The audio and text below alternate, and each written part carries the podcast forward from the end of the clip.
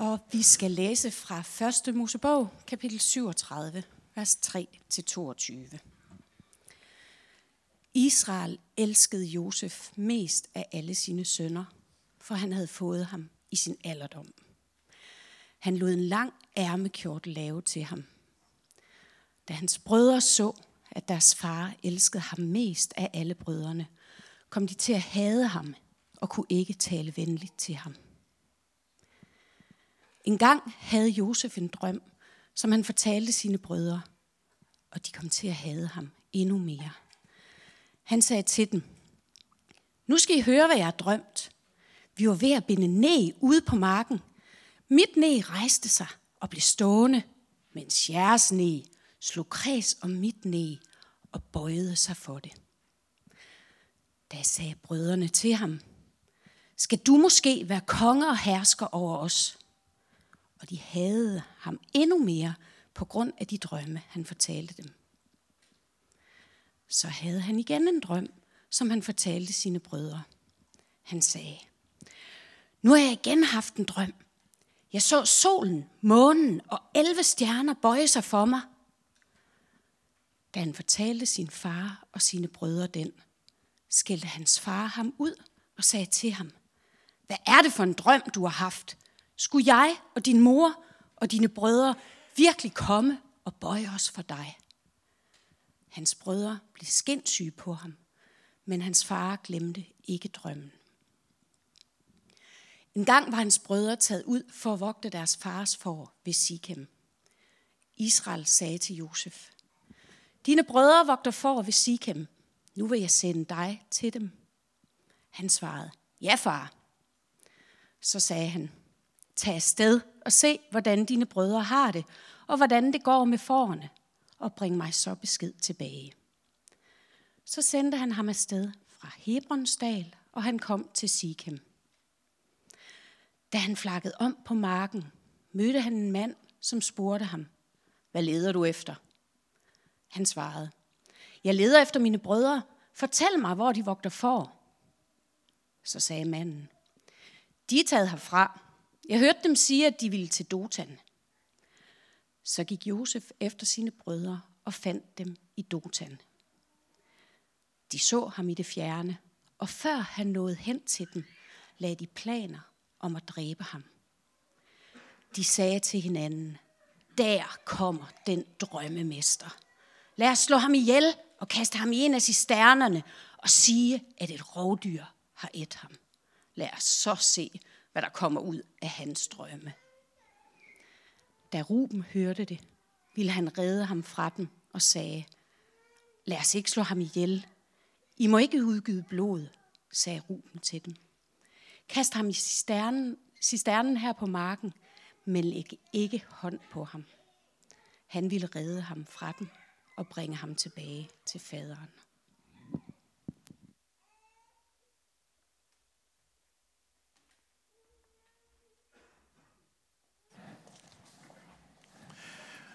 Her i Aalborg Valgmenighed har jeg valgt at tage livtag med de syv dødssynder. Det er prisværdigt, for på den måde kan vi forhåbentlig få talt stærkt og også sandt om synd. At vi mennesker er syndere, det er vigtigt, at vi taler om det. I hvert fald i en tid, hvor ingen vil være synder. Det er temmelig umoderne, skulle jeg hilse at sige, derude i virkeligheden. Det er altid de andres skyld. Men vi er syndere, og, bliver, og hvis vi ikke er syndere, så bliver kristendommens tale om nåde, tilgivelse, frelse, tom snak. Så er det faktisk tomme ord, vi deler med hinanden sådan en søndag formiddag, hvis vi ikke er syndere. Nåde, tilgivelse, frelse, forsoning forudsætter, at mennesket er en synder. Så i en protestantisk luthersk kirke, som vi jo tilhører, der tillægger vi ikke den specifikke tale om dødssynderne så stor vægt, som for eksempel vores søstre og brødre i den katolske kirke gør. Men det ændrer ikke på, at vi ikke er syndere. Udgangspunktet for katolikernes lære om dødssynderne er nogle vers fra Johannes, Johannes' første brev, hvor han siger: "Hvis nogen ser sin bror begå en synd, som ikke er til døden, skal han bede, og således give ham liv. Dette gælder dem, der ikke synder til døden. Og så kommer den lille sætning. Der er synd, som er til døden. Det er heraf ordet dødssynder kommer frem. I vores lutherske kirke tror vi faktisk, at al synd fører til død. Ja, det gør vi. Ikke bare dødssynderne. Syndens, syndens løn er døden, siger Paulus kort og godt i Romerbrevets kapitel seks. Og hvis vi læser i Romerbrevets kapitel tre, så siger han, alle har jo syndet og mistet herligheden fra Gud. Jamen er det så ude med os? Ja, det er det. Hvis vi er alene med vores synd. Men vi er ikke alene. Jesus står ved vores side, og han betalte syndens sold, som vi synger i en salme. Og det vil sige, at kærlighed til os gik han i vores sted, tog vores synd og skyld og skam og straf på sig, og så lod han os få del i hans opstandelse og retfærdighed og liv. Det er noget af et bytte, som kun kan foretages i tro. Noget. Vi opererer, som, altså vi opererer jo ikke sådan i dødssynder, altså synder, der ikke er tilgivelse for, og så nogen, der er tilgivelse for. Nej, vi, vi, vi siger mere, al synd fører til død. Men vi frelses i kraft af Kristi retfærdighed. Men det giver alligevel god mening at tale om dødssynderne, tage dem op som tema. Rigtig god mening, for på den måde får vi sat ord på, hvad synd er. Og det er vigtigere end nogensinde, fordi vi altså, som jeg sagde, ikke vil være syndere. Mange mener, at det er noget, der hører den sorte middelalder til. Og det er da godt nok længe siden, altså middelalderen. Mange mener, at det er så lang tid siden, så det er helt umoderne at tale om synder. Så i dag optræder de syv dødssynder nærmest kun i quizprogrammer, på linje med quizprogrammer om verdens syv vidundere eller Snevides syv små dværge. Og dem kan ingen heller huske, hvad, hvad navnene er på, ligesom man heller ikke kan huske navnene på, hvad dødssynderne er. Men hvis vi har glemt dem, så får I dem her. Froseri. Vellavnet. Det er sådan noget, det, det oversætter man på den måde, fordi man ikke rigtig vil sige liderlighed. Det kan vi jo lige så godt sige. For vellavnet, det kan også være sådan noget her, men det er ikke det, der menes. Det handler om misbrug af seksualitet. Froseri, liderlighed, grådighed, vrede, dovenskab, misundelse og hovmod. Og i dag skal vi være sammen om misundelsen. Misundelsen er mange konflikters moder. Tænk på alle de jalousidrab, der hver dag bliver begået verden over. De har rod i misundelsen. Og tænk på alle de kollegiale eller politiske konflikter, der udspringer af misundelse. For misundelse er det onde øje, der med rod i et forvrænget hjerte glæder sig over andres nederlag, og så sørger øjet over de andres lykke. Man har vendt livet på hovedet. Man under ikke næsten noget godt, for det gode, der overgår ens medmenneske, det er et gode, jeg vil have. Og for at kaste lys over misundelsen har vi hørt lidt af historien om patriarken Jakob og hans sønner og deres indflydelse, indbyrdes forhold. Misundelse har ikke nødvendigvis noget med ting at gøre, at jeg misunder. Altså, ja, sådan, det, det er nok ikke der, den ligger. Altså. Jeg misunder min nabo, den Volvo, han har. Ikke? For jeg kører kun rundt i en Skoda. Det kan man heller ikke sige, for Skoda er jo blevet bedre nu om stunder, end de har været. Men altså, det der med at misunde nogen nogle ting, de har, det er ikke så meget det, det kører på. Nej, Det er mere, misundelse er mere en følelse, eller et ønske om at have et andet menneskes egenskaber, status, evner, anseelse. Bare jeg var som ham, så ville det gå mig meget bedre. Bare jeg havde de samme evner, så ville jeg kunne udfolde mig meget. Hvad er det, man bliver blind for? Man bliver blind for de evner, man selv rent faktisk har, som Gud har givet os. Men man fokuserer meget mere på de andre. Og det møder vi i vores liv dagligt. Og vi møder det i bibelske fortællinger. Der er masser af dem. Også historien om Kain og Abel. Husk den. Kain blev misundelig på Abel, for Gud så til Abels offer, ikke til Kains, står der. Gud elsker Abel mere, tænkte Kain. Kære Kain, Gud elsker også dig. Men man får blik for det andet. Misundelsen vil have del i den andens situation, som man misunder.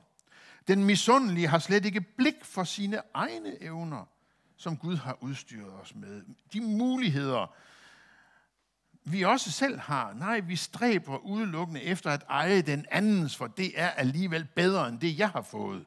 Den misundelige lægger al sin længsel og sit liv over i den næste, som man bliver misundelig på. Man ønsker så at sige at blive den anden, for jeg er ikke god nok selv. Og på den måde, så fortærer misundelsen en op indefra, så man nærmest går i opløsning. Israel elskede Josef mest af alle sine sønner, for han havde fået ham i sin alderdom, læste vi. Israel, det er jo navnet, det er navn patriarken Jakob fik efter sin natlige kamp med Gud, da det lød til ham, du skal ikke længere hedde Jakob, men Israel, for du har kæmpet med Gud og mennesker, og du har sejret.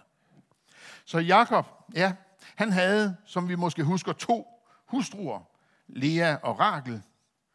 Meningen var som end nok, at han ville nøjes med den ene, men han fik den anden med i købet. Det var Rakel, han blev forelsket i, da han var på flugt hjemmefra, fra far Isak og bror Esau. Og Jakob skulle til Laban.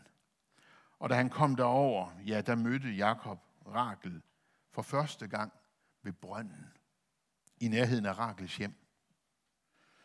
Og der lå en sten over den brønd, den tungeste sten blandt stene. Og ved synet af Rakel blev Jakob så glad, at han løftede stenen alene. Normalt kom der fire mænd derned for at løfte stenen ved aftenen. Men Jakob fyldtes af kærlighed, og af kærlighed fik han kraften. Det er forelskelse. Han ville så gerne have Rakel som hustru, og han arbejdede syv år for Rakels far Laban, før han så kunne få Rakel, men det var Rakels storesøster, Lea, han fik. Laban snød ham. Ikke for ingenting bærer han det navn. Jakob måtte arbejde yderligere syv år for endelig at få sin Rakel, som han jo havde elsket lige siden de mødtes ved brønden. Men de kunne ikke få børn. Med Lea fik Jakob derfor sønnerne Ruben, Simeon, Levi, Judah, Isakar, Zebulon. Og med Leas trælkvinde fik Silpa fik han to sønner, Gad og Asser. Og med Rakels trælkvinde, ja, der fik han Dan og Naftali. Det er jo ikke, fordi han ikke fik børn. Men så skete underet. Rakel blev gravid, og hun fødte Josef. Og kort efter Benjamin. Så de to sønner, han fik med Rakel, blev altså hans ellevte og tolvte søn. Og han fik dem i sin alderdom.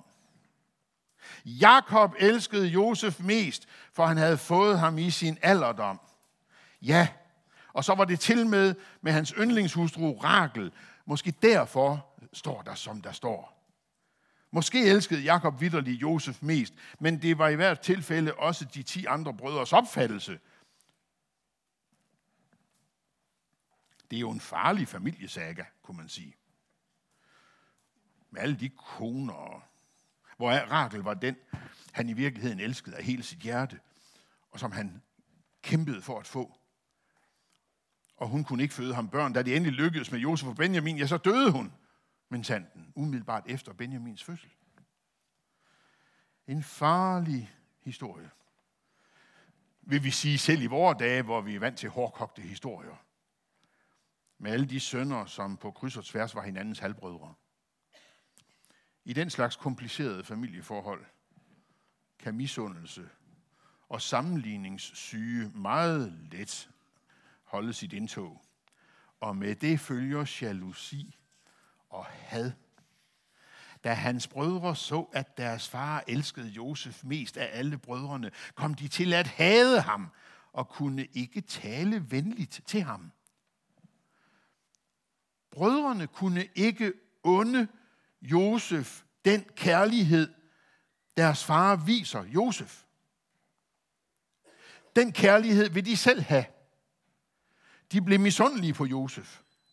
Og når man ikke under en bror og fars kærlighed, ja, så bliver man også nem en sær bror, en drømmer. Josef drømmer, og fortæller sine brødre om sine drømme, som de så tolker, og de tolker dem naturligvis negativt, jo, for de har jo allerede fældet dommen over Josef. Han skal ikke have den kærlighed, han får af sin far. Nu skal vi tage affære. Og så kom de også til at hade ham endnu mere på grund af de drømme, han fortalte dem. Og selv hans far blev en lille smule irriteret over de drømme. Og så lagde de planer om at slå ham ihjel. Dertil kan det komme. Men Ruben, de tolv brødre, den ældste af de tolv brødre, han kaldte dem til besindelse. Så det endte med, som vi sikkert husker alle sammen, han Josef blev smidt i cisternen, som ikke var fyldt med, no- med vand på det tidspunkt. Og så kommer der en karavane forbi og tager, køber ham, tager ham med til Egypten. Og så der i Egypten, der bliver han solgt til Potifar, som er faraos hofmand. Og så slutter kapitel syvogtredive, og så hører vi om, hvordan Josefs liv i Egypten blev, og hvordan han til sidst, på grund af hungersnød i Israel, bliver forenet med sine brødre igen. Hvorfor misundelsen? Hvorfor misunder vi hinanden? Fordi vi i alle forhold vil indføre et retfærdighedsprincip, hvor vi alle bliver bedømt lige ud fra den målestok, jeg sidder inde med. Men vi er ikke lige. Vi er forskellige. Ikke to mennesker er lige. I en af de nyere bryllupssalmer, som jeg holder meget af, synger vi sådan her. I blev skabt som mand og kvinde af den samme skaberhånd. Og i den synger vi videre. I fik hver sin krop og hver sin gåde. I fik også hver sit sind. Og hvad bruger vi så det til? Det bruger, så bruger vi det til at sammenligne os selv med hinanden. Og så bliver vi misundelige. Hvad skulle vi i stedet? Vi skal i stedet for se på, at denne forskel mellem os er en nåde, som salmen siger. Ligesom regn og sol og vind. Det nytter ikke noget at blive misundelig på dine ægtefæller og sige, jeg vil hellere have været dig. Det hjælper ikke noget. Du er dig. Og du er minsandten ligesom din elskede hustru øh, skabt i Guds billede. Hvis du vil have det penslet endnu mere ud, du er unik. Ligesom i Bilka-reklamen. Elsket af Gud, som elsker alle sine børn. Hvis vi hele tiden sammenligner os med hinanden, og derved fyldes af misundelsens blik, så ærer vi ikke Gud, som har skabt os hver på sin måde. Vi glemmer sådan set, at han har skabt os alle i sit eget billede. Da jeg sad og kiggede på det her derhjemme, så kom jeg i tanke om en sang. Jeg sang dengang, jeg var meget, meget ung. Det var ikke i halvtredserne, nej. Det var i øh, halvfjerdserne. I halvfjerdserne. Og den lød sådan her. Hvorfor er vi skabt så forskellige, Gud? Hvorfor deler du gaver så ulige ud? Hvorfor har vi meget og andre så lidt? Og hvorfor misforstår vi hinanden så tit? Og skader, hvor vi kunne gavne?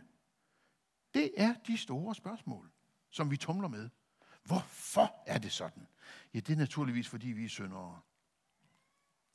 Så er det i andet vers, som om Gud svarer, jeg skabte, og jeg skaber hver eneste dag, men at gøre kopier er ikke min sag.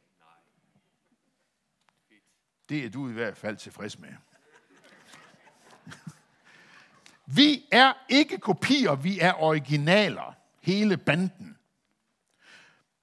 Og det er det, han siger, at gøre kopier er ikke min sag. Og så siger han videre, men hvert, hvert menneskebarn er et kunstværk for sig, for at gøre min verden mangfoldig og rig, så I måtte undres og glædes. Min verden er rig og mangfoldig i mit sind, og jeg lukker jer gerne i rigdommen ind. Altså, Gud lukker os gerne ind i sin rigdom. Men i stedet for at lukke ind i den rigdom og glæde sig over forskelligheden, og dele livet med hinanden i al den forskellighed, der er der, så bygger vi mure, og vi sætter skel, siger salmen, og så under vi slet ikke hinanden det vel. For Guds rigdom gør vi til kontraster. Og så slutter den der salme fra halvfjerdserne, som vist nok er gået fuldstændig hen i glemslen. Men jeg synes ærligt talt, kender I den? Nå, ej, men der er også nogen, der er lige så gamle som mig, kan jeg se. Når I kender den, nå. Så slutter den på helt fantastisk måde. Jeg gav jer hinanden til trøst og til gavn, til at støtte og hjælpe. Og hver fik sit navn. Hver fik sin evne, sin farve, sit særpræg, sit sprog. Fordi for at modpol og modpol dog kan forenes, i min verden skal vi alle blive til gavn. Dødssynden misundelse, som bygger på den der sammenligningssyge, den kan kun bekæmpes med bøn og tro. Troen på, at Gud har skabt os alle i sit billede. Så forskellige vi end er. Over for Gud er vi alle elskede. Og det giver ingen mening at gradbøje kærligheden. Han elsker os alle ubetinget. I vores verden lever sammenligningerne. Og de dukker op igen og igen og igen. Også hos os. Også hos troende. Fordi vi er syndere. Men hver eneste gang det dukker op, så må vi kaste os i favnen på kærlighedens herre og bede om, at han må tage disse tanker væk fra vores sind, så vi får blikket rettet mod den menighed, mod den verden, vi er en del af. Med sammenligningerne følger de syndige tanker om mere eller mindre værd. Brødrene følte, at far Jakob elskede Josef mest. Ja, det var ikke pænt, far Jakob. Måske. Men med den historie, jeg har fortalt jer, som knytter sig til far Jakob og mor Rakel og til Josef og som end også til Benjamin, ja, der forstår vi måske godt, at Jakob følte meget for de to. Og brødrene? Jamen brødrene, de skulle da i stedet for at blive misundelige og blive fyldt med had, så skulle de da i stedet lade sig fylde af glæde over, at Rakel fik sine to guldklumper med sin elskede mand Jakob. Det er som om, der går skår i glæden ved at få den delt. Nej, glæden bliver større, når man deler den. Men det kunne brødrene ikke se. Glæd jer over Guds skabelse. Glæd jer over Guds rigdom. Glæd jer over den mangfoldighed, Gud har sat os i. Og lad være med at stirre jer blind på forskellene. Se på hinanden som Guds børn. Det er livet med hinanden. Det er livet. Også de materielle ting, naturligvis. Det gjorde de første menigheder. De delte alt med hinanden. Den, som har fået meget givet, af ham skal der også kræves mere. Sådan, her, sådan er der også en lov, der siger i Guds rige. Men i Guds rige går alt ikke retfærdigt til, sådan efter vores retfærdighedsmålestok. Tænk godt, altså en af dem, jeg virkelig kan blive hisset op over en gang imellem, en af Jesu lignelser, det er den der om øh, vingårdsejeren. Ikke? Er I tosset? Nogle kom og arbejdede en time, og andre arbejdede hele dagen og fik sved på panden og skidt på bukserne. Alle fik det samme.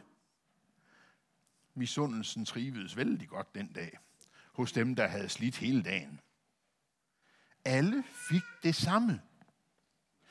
Jo, for i Guds rige, i Guds rige, er, Gud, i Guds rige er der nok til alle. I Guds menighed er der nok til alle, selvom vi menneskeligt set er forskellige.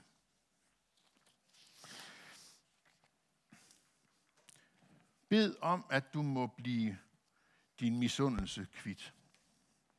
Glæd dig i stedet over, at du ligesom din næste, som du er i menighed sammen med, er Guds barn. Og tænk så på den ældste søn i lignelsen om den fortabte søn, som blev misundelig på sin lillebror, da han vendte hjem efter at ødslet hele sin arvedel bort i et udsvævende liv. Han vendte hjem, fordi han i det fremmede fuldstændig oplevede sig som fortabt, både for sig selv og for sin familie og for Gud. Han kom til derude i sin fortabthed at tænke på sin far derhjemme. Og så begyndte han at gå hjem. Og da faren så ham, løb han ham i møde. For faren viste ham igen kærlighed, sådan som faren altid havde vist ham kærlighed. På trods af, at han i sin syndige egoisme ville i væk hjemmefra. Han var fortabt, men er blevet fundet. Han var død, men er blevet levende igen, som faren siger i lignelsen. Det var for meget for den ældste. Den drønnert. Nu kommer han her tilbage. Og så tror han men sanden, at han kan være søn igen. Nej, den ældste bror mente han, i kraft af et godt liv derhjemme, et godt arbejde som liv derhjemme, havde fortjent meget mere end ham, den lille bror. Han havde fortjent mere end den yngste, som så bare fik alt tilbage. Men, så han blev jo sådan set misundelig på den på, på sønnen, på, på sin bror, som bare får det hele igen, og han blev egentlig også gal på faren, Gud. Men sådan er Guds nåde. Nåden er, når alt er tabt, at få alt tilbage. Accepterer vi ikke det, lader vi ikke Gud være Gud. Og lader vi ikke Gud være Gud, så har vi gjort os selv til Gud. Og så står vi der med ansigt til ansigt med det første bud i loven. Du må ikke have andre guder end mig. Hvis vi har Gud som Gud, må vi acceptere, at hans nåde rækker også der, hvor vi ikke synes, den burde række, fordi vi med misundelsens blikke sætter grænser for hans kærlighed. Og vi ligner måske mest den ældste bror. Vi lever jo ikke helt så, ja det ved jeg, nu skal jeg passe på, hvad jeg siger, men måske ikke helt så udsvævende som, som den yngste bror. Det er jo helt vildt. Ja. Og han havde mange venner. Det har man, når man har penge. Så hører det hele op, når man ikke har dem mere. Nej, vi skal med den ældste søn lære at give slip på os selv og på alt vores eget. Vi skal lægge misundelse og jalousi bag os, for at lade nåden gælde.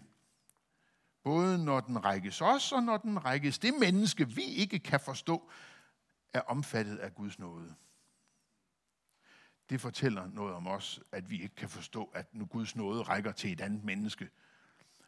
Det fortæller alt for meget om os, og at vi ikke har fattet en bønne af, hvem Gud er. Nåden er nemlig der, hvor Jesus er til stede. Og Jesus er altid hos syndere. Vi ligner måske ofte den ældste bror mere, end vi ligner den yngste. Ja, vi skærer jo ikke helt ud. Men det væsentlige for de to sønner er, at de begge får lov til at se nåden i deres tilværelse.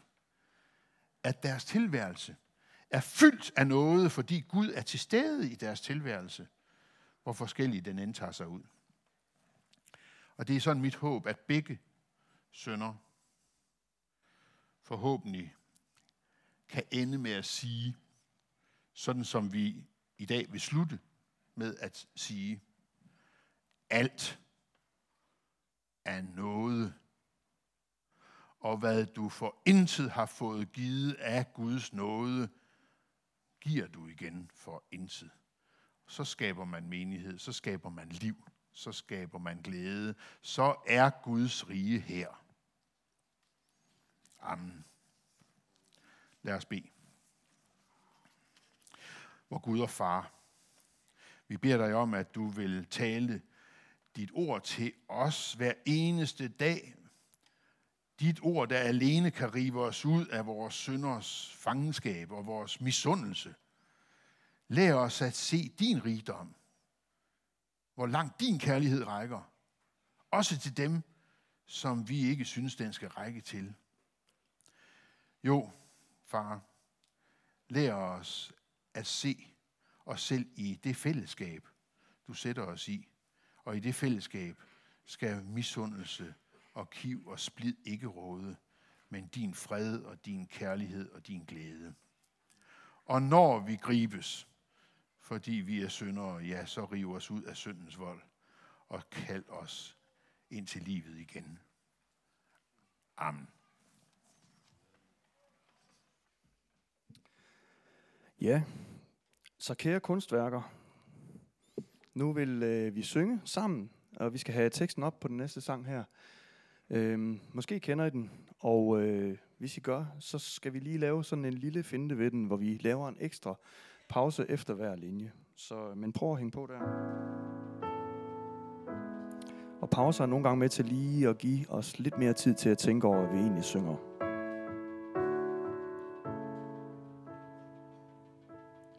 Herre, jeg vil gerne tjene,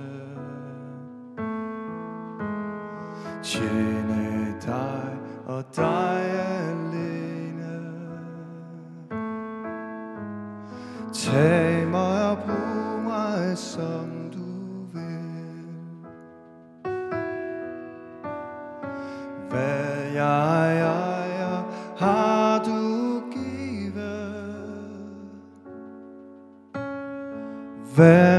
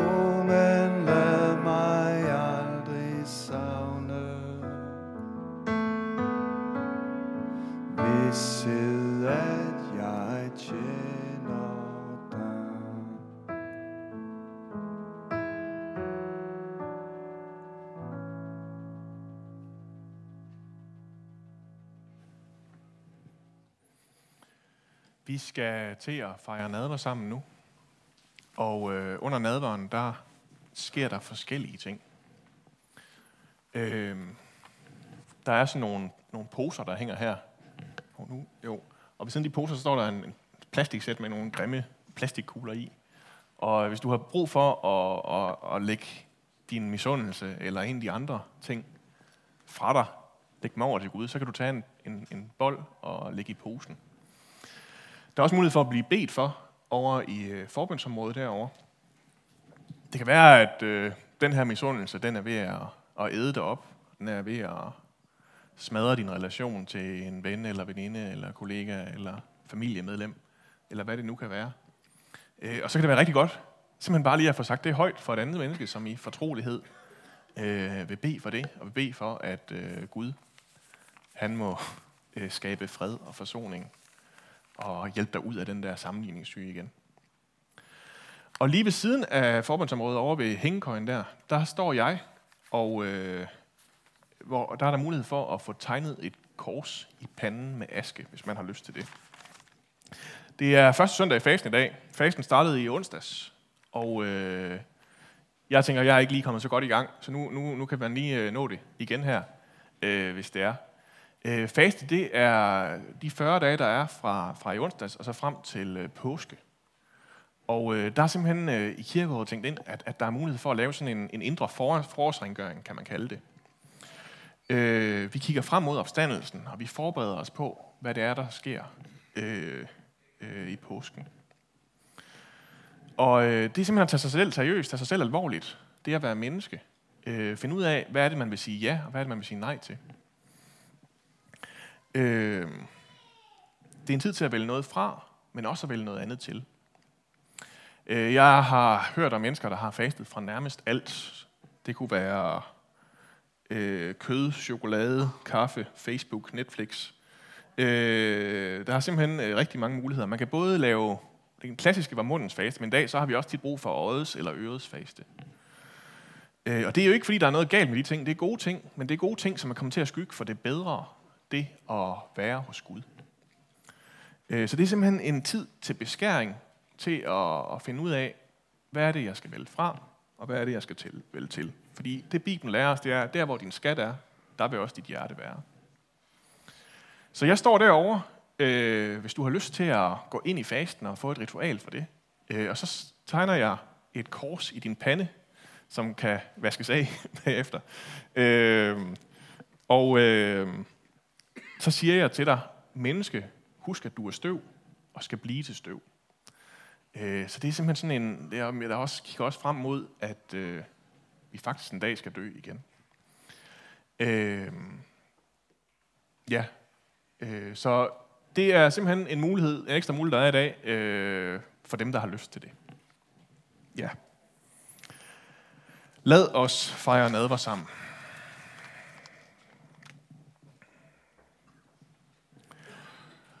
Lovet være du, vor hellige Gud og Fader, fordi du friede os ud af mørkets magt og førte os over i din elskede søns rige. For Ihu kommer med taksigelse, hans bitre lidelse er død, han sejrer i opstandelse og himmelfart, og forventer hans komme i herlighed. Vi beder dig, send din hellige ånd over os og dette måltid. Giv os i tro at modtage vor Herre Jesu Kristi legeme og blod, og derved fordel i hans fuldbragte offer til syndernes forladelse og evigt liv. Lad os ved hans kærlighed vokse i enheden med alle troende, og samles med din menighed, når du fuldender den i dit rige. Amen. Og vi øh, vil bede Fader vores sammen. Vor Fader, du som er i himlene, helliget blive dit navn, komme dit rige, ske din vilje som i himlen, således også på jorden. Giv os i dag vores daglige brød, og forlad os vores skyld, som også vi forlader vores skyldnere. Og led os ikke ind i fristelse, men fri os fra det onde. For dit er riget, magten og æren i evighed. Amen. I må rejse jer. Vor Herre Jesus Kristus tog i den nat, da han blev forrådt, et brød, takkede og brød det, gav sine disciple det og sagde, tag det der og spis det. Det er mit legeme, som gives for jer til min ihukommelse.